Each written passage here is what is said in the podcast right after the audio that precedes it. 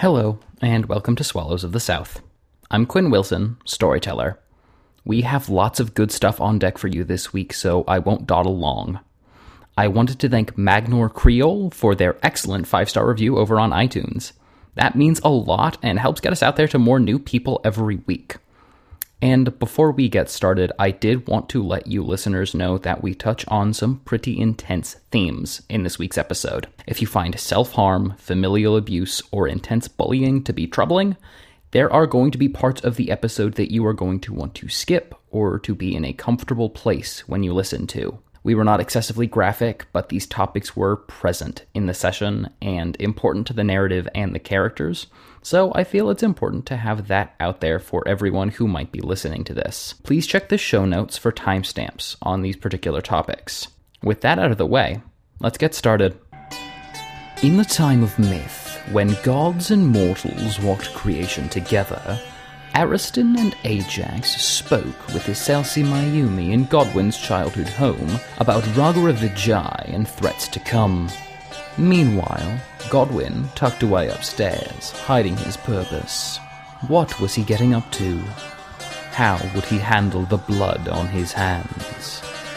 Just how much longer could Ajax and Ariston keep up the facade of social faculty?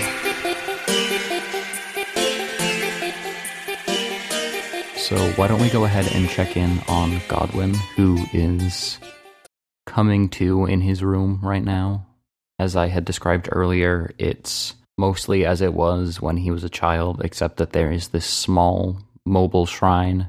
What does the shrine look like? So, the shrine is a lacquered wood cabinet. It's very red and shiny. It stands about a foot tall. It's designed to be very, very portable. And on the inside of the cabinet, inside of the doors, there is a small area where small offerings can be placed, as well as that's on one side. On one side, there's a track where offerings can be placed, and on the other side is a place where a number of sticks of incense can be set and burned. On the inside of the cabinet itself, there is a small wooden platform that is raised up and decorated around the corners in some elaborate High Realm script. And on top of that little platform is a statue of the five elemental dragons kind of curled around each other. It's relatively iconic for the Immaculate Philosophy, so Godwin has probably seen similar depictions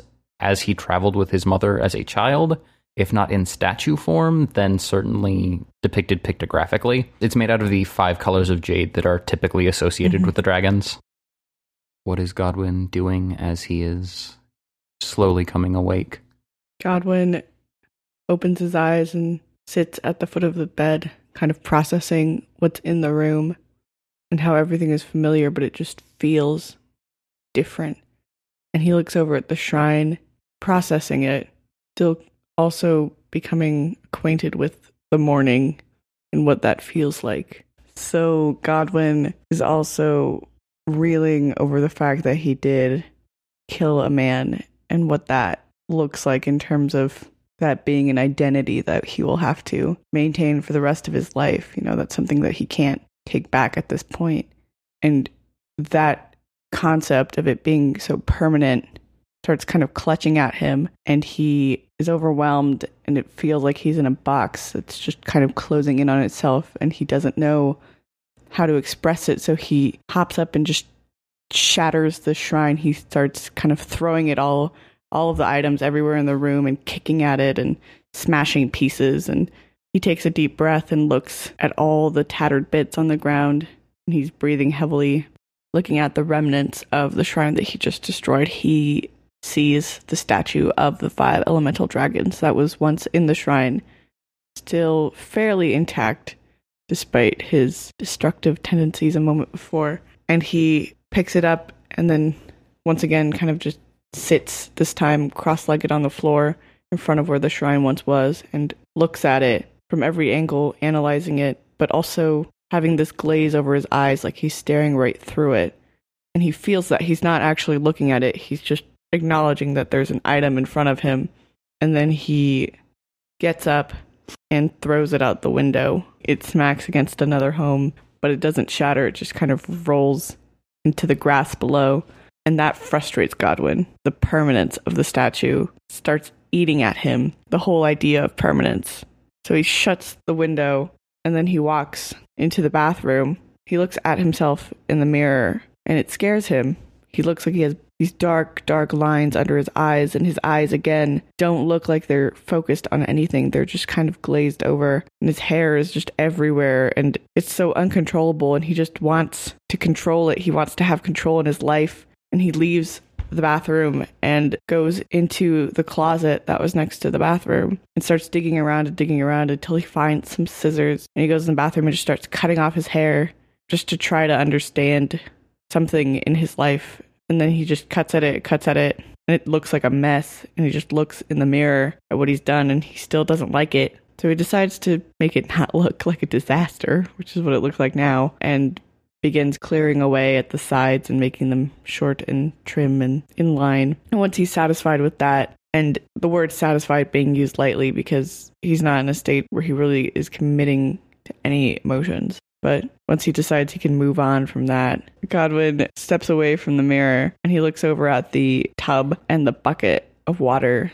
that has been placed next to it because people had been living there. And so they left it set up and he enters the tub that has water in it and then gets the bucket that also has water in it and just pours it over himself. And he's still dressed, but he doesn't really care. He hasn't really processed that until he's been soaked in water. And so he just kind of sits in the tub with this bucket in his hands, looking at the pieces of his hair that are lying or kind of floating in the water around him. And he just dips his head under the water and opens his eyes and looks at his knees, but still feels really trapped. And so he gets up and stands up in the tub and rips his clothes off and hopes that that'll help, but that doesn't help. He just sits back in the tub, naked, processing until he decides to move on because this isn't going to help. So he gets up, he grabs a towel and starts with his head and just kind of starts shaking his head under the towel as much as he can, covers his whole body, and then shakes like a dog, try to get the last little droplets off. And he looks himself in the mirror again, and he can't see past the bags under his eyes and everything that he doesn't like in the mirror. And he sighs and he doesn't know what to do, so he smashes the mirror. And even though he's trained in martial arts, he still cuts his hand quite a bit. And he sighs, but he also reels back because for some reason it felt good to hurt. It didn't feel as numb in just that instant. But then again, he's overwhelmed with this feeling, this numbness, and he hates it, but he doesn't know what else to do. And he's, he doesn't know how he feels about the fact that pain made him feel something, but only in that moment. So he looks at the pieces of glass on the floor, kind of brushes them off to the side. He'll clean them later. And he goes to the closet again and finds some bandages and starts bandaging up his hand. Not really wincing or anything, just kind of bandaging. Once he's got that all cleaned up, he walks back to his bedroom. He opens up the armoire and looks at the clothes in there, and he doesn't really like them. They don't really fit him. They seem young. They seem like a him that isn't the him he is now. And he shuts the armoire and he thinks about things, and he's just standing in his room naked, bleeding out of his hand, processing. And then he walks into his parents' bedroom. His parents' bedroom is where Vijay has been living and sleeping, so he actually has some of his clothes strung up in different places. So it is relatively well maintained, and there's a lot of familiar elements in the room, but it's also clear that Vijay has been occupying this space and making slight alterations to make himself comfortable in that context. So Godwin walks into his parents' bedroom, and it's the same again, where he sees that things are different, but his understanding of those things are just kind of glazed over. It's like he mind- mindlessly walks towards this large armoire that's against the back wall and it's almost like everything else in the room is a little bit blurry. He doesn't care to look at them. They're not important to him right now. But he goes towards the armoire and he opens it and he sees clothes that belong to his father and clothes that belong to his mother. And he looks at this one dress that his mother would always wear for her concerts. And he remembers how he would lie in bed struggling to fall asleep and then she'd come home from her concerts in that dress and she would sing to him until he fell asleep. And he remembers what that smelled like. So he grabs the dress and tries to smell it, and it doesn't smell like anything. And he sighs and lets the dress go and kind of falls to the bottom of the armoire. He doesn't really bother to hang it back up, but he goes towards his dad's clothes and folds them against his body. And some of them are a little bit big, but some of them will fit just fine. So he puts a couple of them on and he looks in the mirror and he looks a lot like his father. And he doesn't like that. He wishes he looked like his mother, but he doesn't. Every day he looks more like his father, and that scares him. But he doesn't smash that mirror. He just storms away in a huff and goes down the stairs. Godwin starts coming down the stairs and he looks vastly different. So he, in a fit of identity crisis, didn't really know how to cope with the emotions he was feeling, cut his hair. So it's like, it's very long on the top. It's kind of like he just cut it on the sides. Just a beautiful mess. Looking like a man.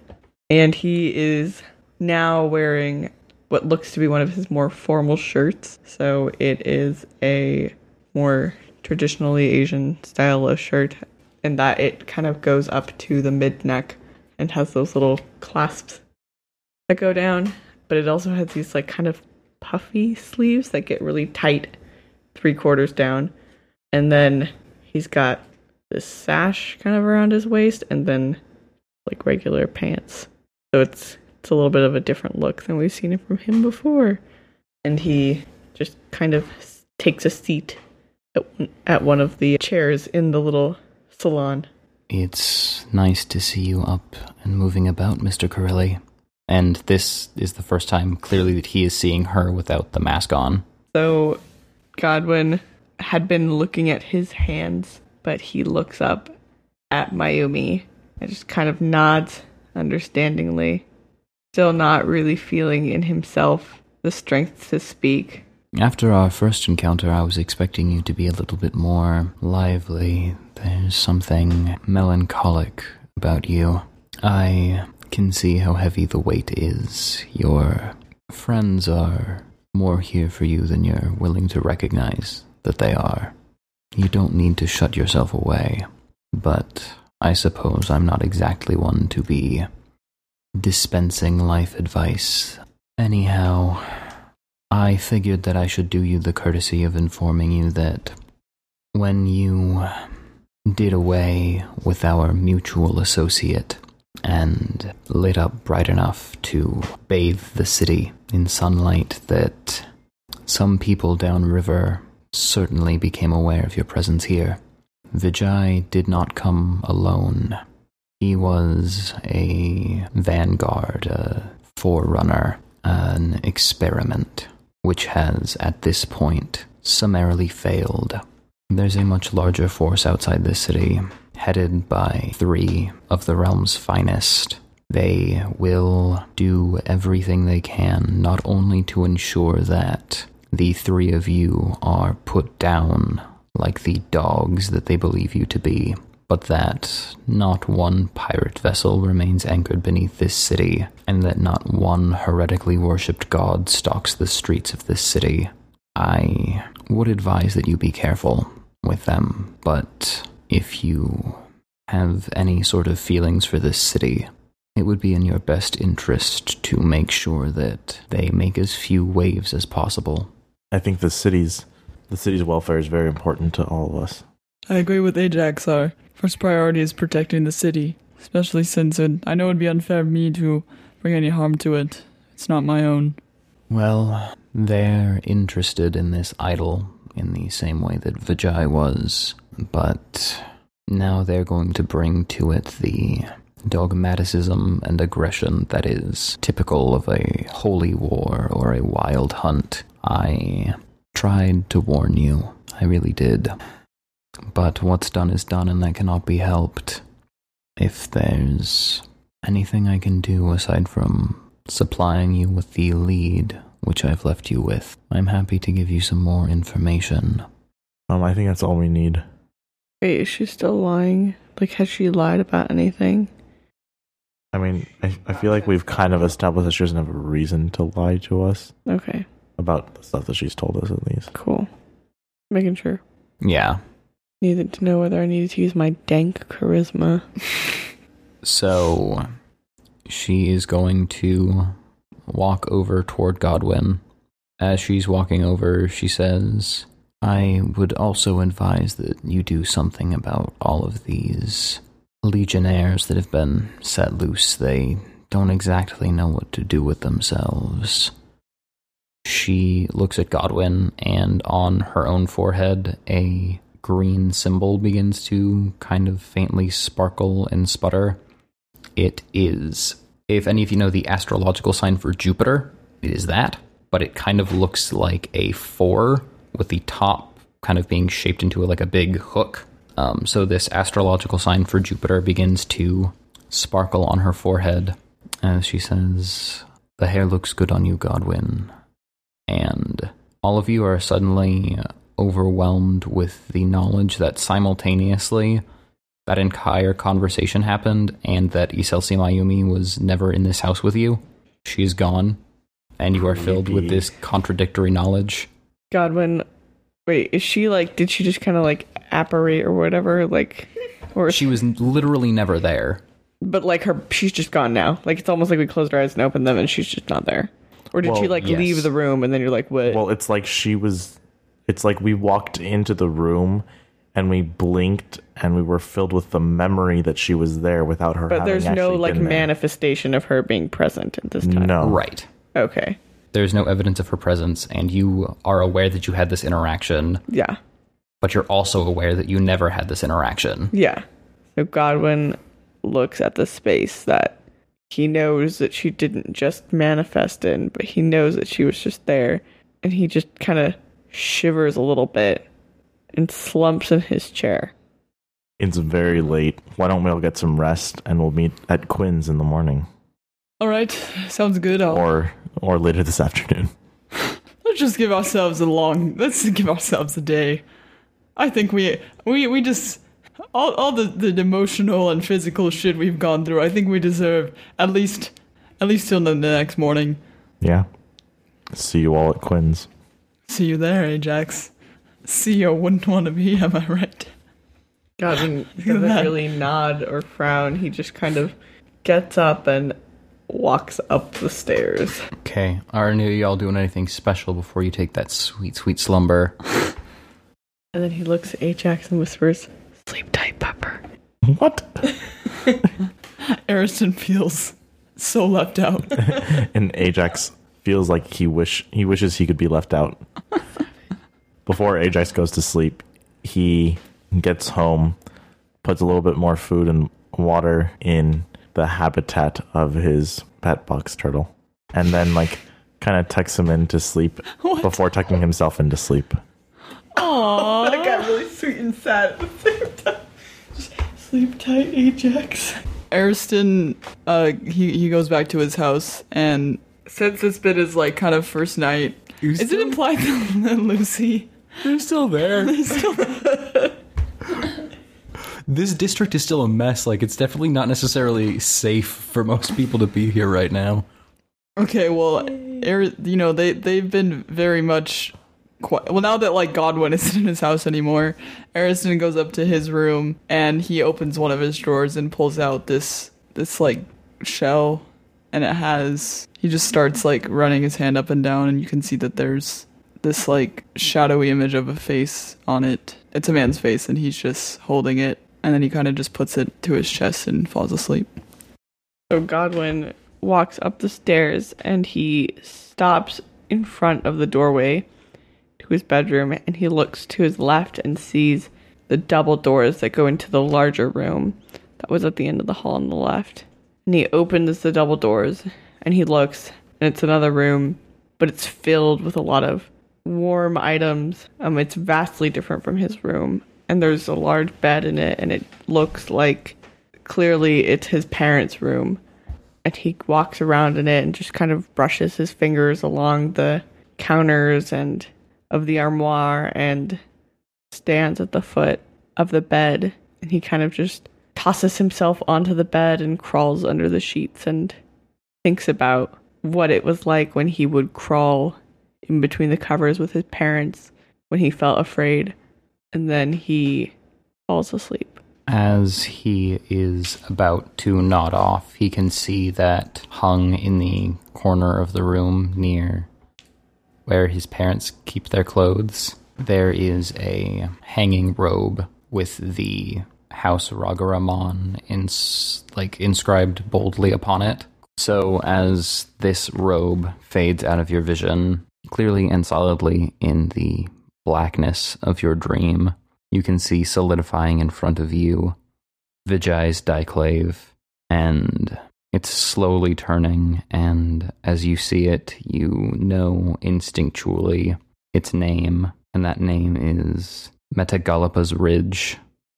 Slowly, it begins to reduce in size until you can see it hanging on the back of a wall in a large room where there's a woman sitting at a desk with a brush and ink attending to ledgers. You understand that this is your mother. You are eight years old, and this is the first time you've seen her in a long time. She's been very, very busy, and the keepers of the house and your great uncle Akim have been tending to you lately. You haven't seen your mother or your father in a while. They've been busy attending to their duties to the house. But as you come up close to your mother, she smells like warm cinnamon and heat kind of rolls off of her in waves. Her face is lightly obscured by her intense and fiery red hair, and you can hear some approaching footsteps. The screen into the room slides open, and you see your father. He stands at six foot seven feet tall. He has gray, stony, rough skin, and he opens his mouth when he sees you in the room.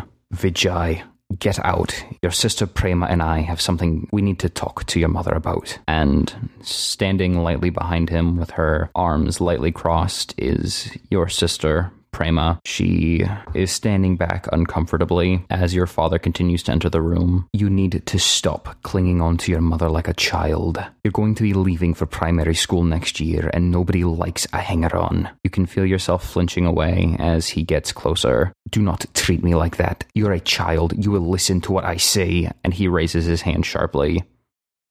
You're sitting in a classroom at your primary school. The teacher is not present. You are all waiting for them to enter the room. And one of your classmates, a young boy, stands and his hair begins to raise on end, and his entire body is slowly enveloped in raging fire. And then a girl sitting next to you stands and begins to raise into the air as gusts of wind begin to envelop her. Another one of the classmates is slowly raised from the floor on a trail of vines and blossoming flowers. You can hear bubbling and gurgling as another one of your classmates stands and their anima erupts in a flood of water. And finally, another classmate stands and their skin is beginning to be coated in this rocky substance. And then, one after another, the rest of your classmates begin to stand, each of them enveloped in their elemental essence. And you sit in the corner, unaffected, unexalted. You are reaching onto a tray that has an extra snack on it. You were told that you could only have one, but this is your favorite. As you grab it and turn away from the counter, Prema is standing in the doorway. You were told that you weren't allowed to do that. You know that, right, Vijay? You do know that I'm going to have to tell the matron about this. You stumble forward and try to stop Prema before she walks away. You try to cover her hands with your mouth to stop her from speaking. You can see the matron down the hallway.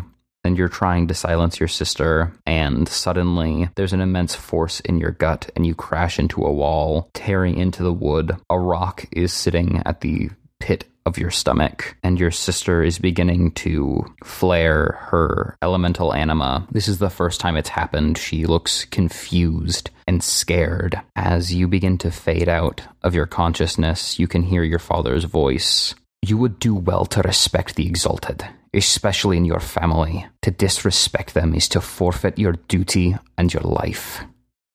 You are 16 now, still unexalted, but you've been diligently studying at the Spiral Academy. It's uncomfortable for you here. You're the only unexalted student in the majority of your classes, and their attunement to essence and the attendant raised social status that brings means that you're falling behind. You're trying as hard as you can, but most of the time it's just not enough to keep up. It's made you a target for a lot of scorn and ridicule. After class one day, as you are moving back to your dormitories, a girl from House Sesus has cornered you. She presses you up against a wall.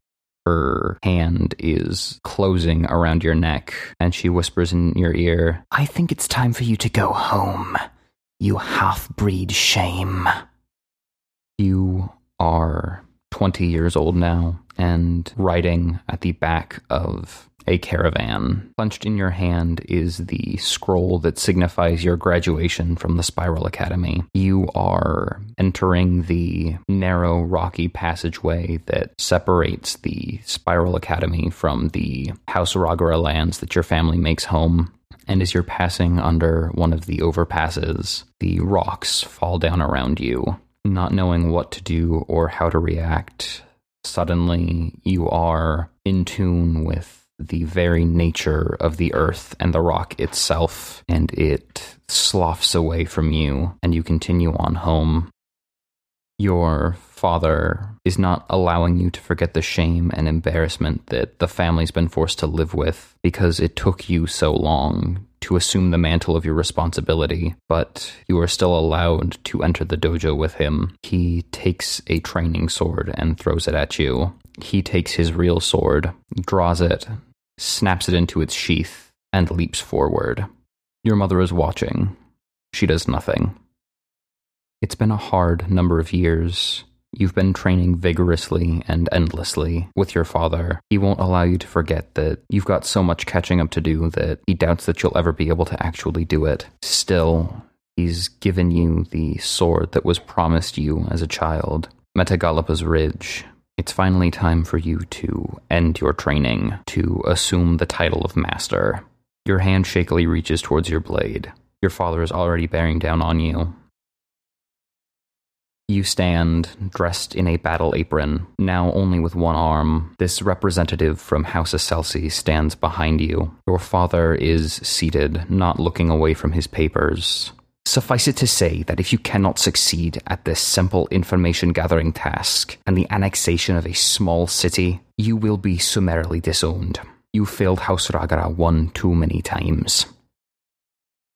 Despite the fact that you've been training for so long, you can't seem to get a hold of your blade. You keep trying to reach, but the cascade of stones that are pummeling towards you with each of your father's swings is keeping you from doing that. You're not fast enough. Everything hurts. And then suddenly, in the midst of this torrent of pain, there is a blossom of something hotter and more intense than the rest of it. You can feel it in your left arm, and you fall to the ground.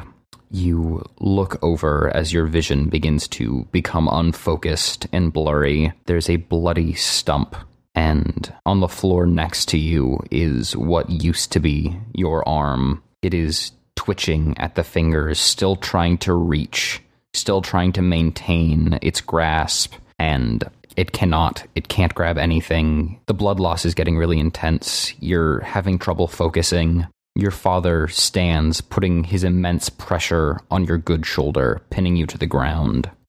A smile peels across his lips.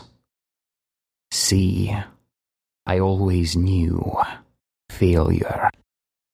So Godwin shoots up and just starts shaking immensely while hugging his knees that are under the sheets. And he just starts sobbing animalistically, these raw, throaty coughs almost because he can't handle that kind of emotion after he's already so exhausted and he just starts kind of clenching his hands tightly in his hair and trying to breathe deeply but it's all just so much. But he looks out the window and he sees that it's light out. And so he starts kind of taking these deep breaths and it takes him about 20 minutes or so before he really kind of calms himself down enough to look at the wall in front of him clearly. Now something is going to happen to give you an intimacy. Oh. Yay. What's Godwin's resolve score?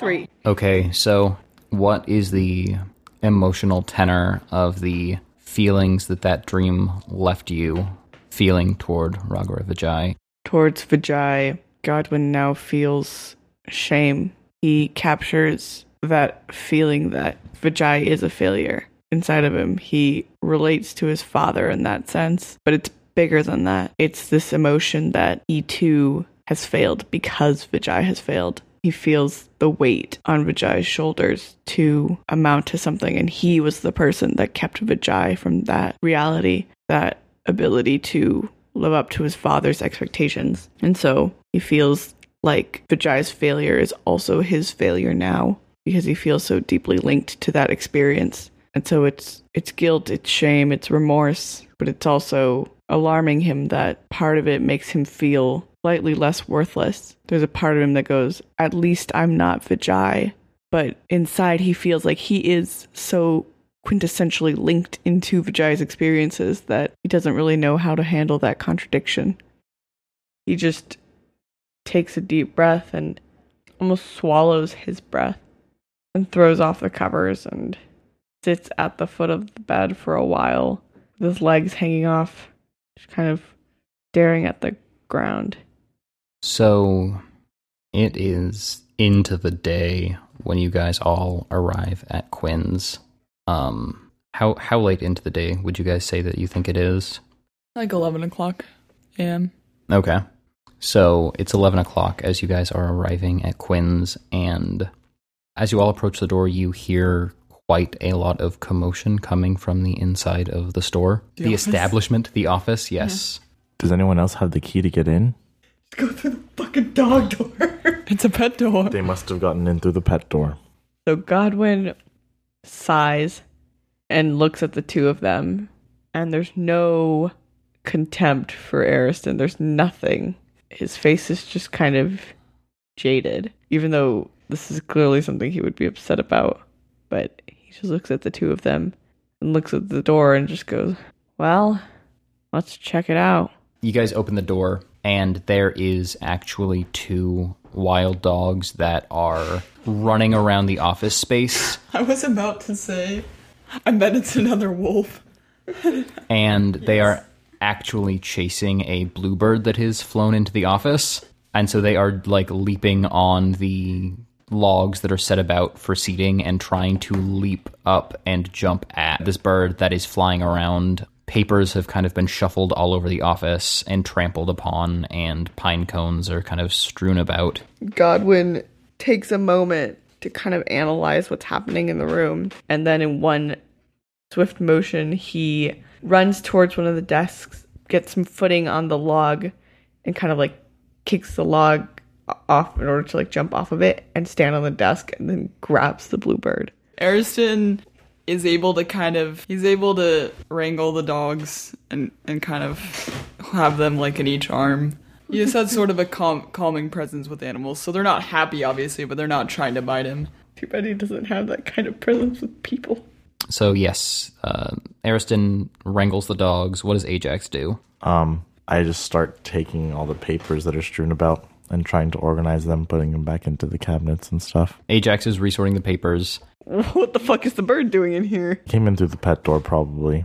Godwin looks at this little his, his clasped hands and he can feel the bird kind of flutter in it a little bit but then kind of quiet in but he can also feel it kind of pecking at his hands at some points but he just kind of flinches a little bit and he walks um, towards the door and he just kind of throws his hands out and lets the bird go and his hands are bleeding because the bird was pecking at him and he just silently walks towards the the back office slash cry room looking for some medical supplies Okay, but he goes back into the, the back room.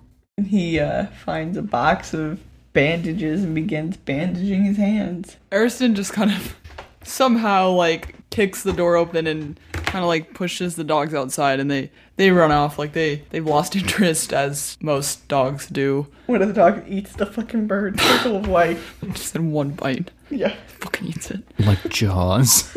so Ariston comes back inside and he just kind of s- starts brushing off the dog hair off of his clothes Um, and then Ajax, um, he finishes filing all the papers away. And he starts picking up the pine cones, and then he calls out to Godwin. Godwin, is there any specific order in which you keep these pine cones? So Godwin walks out from the back room, having just finished bandaging his hands, and he walks up to the desk with all the pine cones on it, and he just kind of picks up the pile of pine cones, both with googly eyes and without googly eyes, and walks outside. Does Ajax follow or let him go? Uh, he just lets him go. Godwin's walking out the door, but Godwin just walked out of the door. So Ariston is still pretty tired and he's also kind of overwhelmed by the situation, but he knows that if he goes and tries to talk to Godwin that it's not going to help anything because he doesn't understand what Godwin is feeling right now and he just wants to give him his space. So he just gets out a piece of paper and starts making some semblance of like a plan of what they need to do and who to talk to. And also, he just like as he's doing it, he just kind of starts like drawing waves and like getting sidetracked because he's very anxious right now and he's trying to calm down. Godwin comes back without any pine cones. She kind of looks at uh, Ajax while doing that little iconic, you know, dusting off his hands. What else needs cleaning? Is everything all right? It's fine. Although you can clearly see Godwin's got huge bags under his eyes. It's fine. Did you get enough sleep? What else do we have to clean? Uh, we're good for now. Okay. So Godwin just kind of saunters over to his desk and plops on the log and just puts his ha- his hands in his lap and kind of stares at the wood pattern on his desk and traces his eyes along the grain. You know, maybe you should take a nap. No, I think it'd be really beneficial. I'm fine. Your pine cones don't seem to think you're fine. They're pine cones, Ajax. They don't think. What's changed? I'm just having a day. Today has been a day. I'm just, I'm fine, Ajax. Really. All right, well, you have to let us know if it isn't. Why would I go to you for that? Really? Why? You always treat me like shit, Ajax. Look, Godwin, I know we all haven't interacted with each other in the best in the past, but we're still your friend. We're still here for you. Work associates. Not, not the time, Ajax. You've never been friends to me. Godwin, I can't imagine what you're going through now, and I know Ajax can't either, but we're all we have here. We really are. Somewhere I've got to have more than this.